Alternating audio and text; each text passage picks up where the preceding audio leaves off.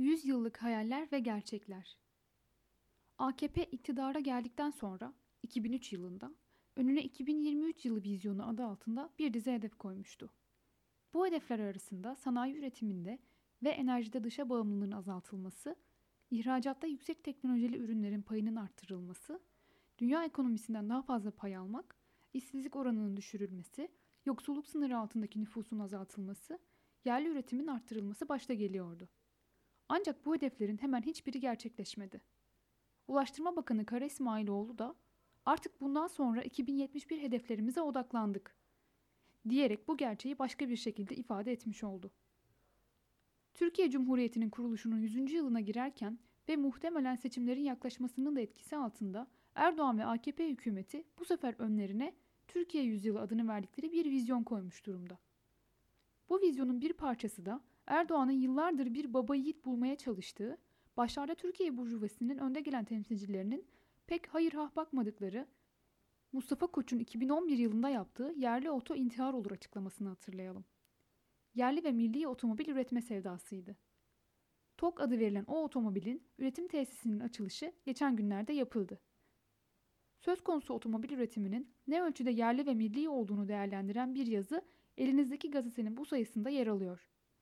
Biz ise okuyucularımızın dikkatini farklı bir noktaya çekmek istiyoruz. Kanımızca Türkiye yüzyılı vizyonu sadece Erdoğan ve yakın çevresine mal edilemez.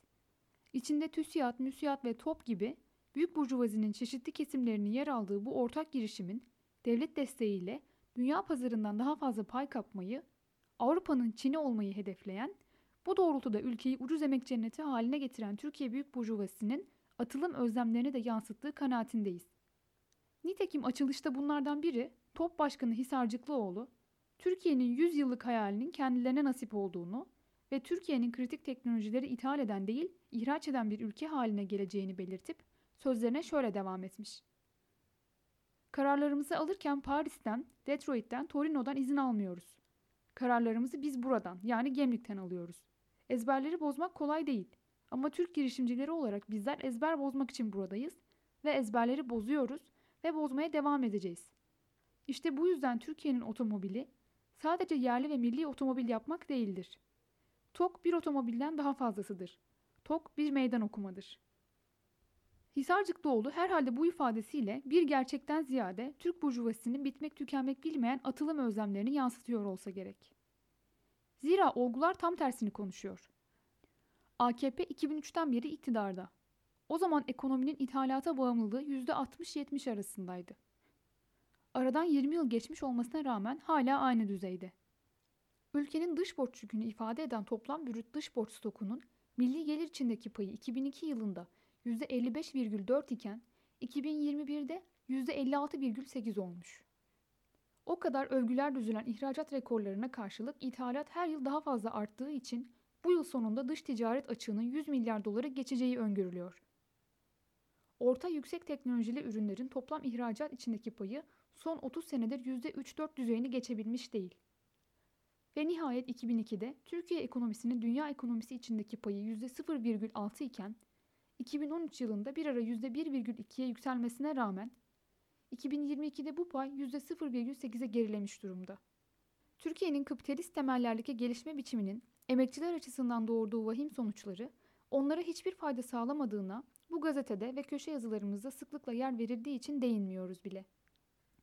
Oysa aynı Hisarcıklıoğlu yıllar evvel 2009 yılında küresel kriz karşısında Türkiye ekonomisinin içinde bulunduğu dar boğazı özetleyen ve bizce de mevcut durumu ortaya koymak bakımından hala geçerli olan şu fıkrayı anlatmaktan imtina etmiyordu.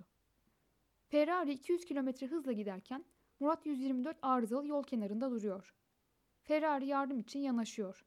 Murat'ın sahibi, bende halat var. Sen beni yavaş yavaş çek. Yoksa araba dağılır diyor. Ferrari'nin sahibi de ben hız yaparsam sen de selektör yap karşılığını veriyor. Yola çıktıktan sonra Ferrari arkasından gelen Porsche ile yarışmaya başlıyor. Bunun üzerine Murat'ın sahibi arka arkaya selektör yapıyor. Durumu gören polis memuru da telsizinden anons yapıyor. Ferrari ile Porsche yarışıyor. Murat 124 de onları sollamaya çalışıyor. Bundan 60 yıl önce devrim arabası kısa ömürlü olmuştu. TOK adlı ortak girişim ürünü arabanın ömrünün ne olacağını ise zaman gösterecek. Ama asıl bu ülkenin emekçi halkı emperyalist sermayenin taktığı halatı kopardığında, doğrudan kendisi devrim arabasının direksiyonuna geçtiğinde işte o zaman kimin ezberi bozduğu görülecek.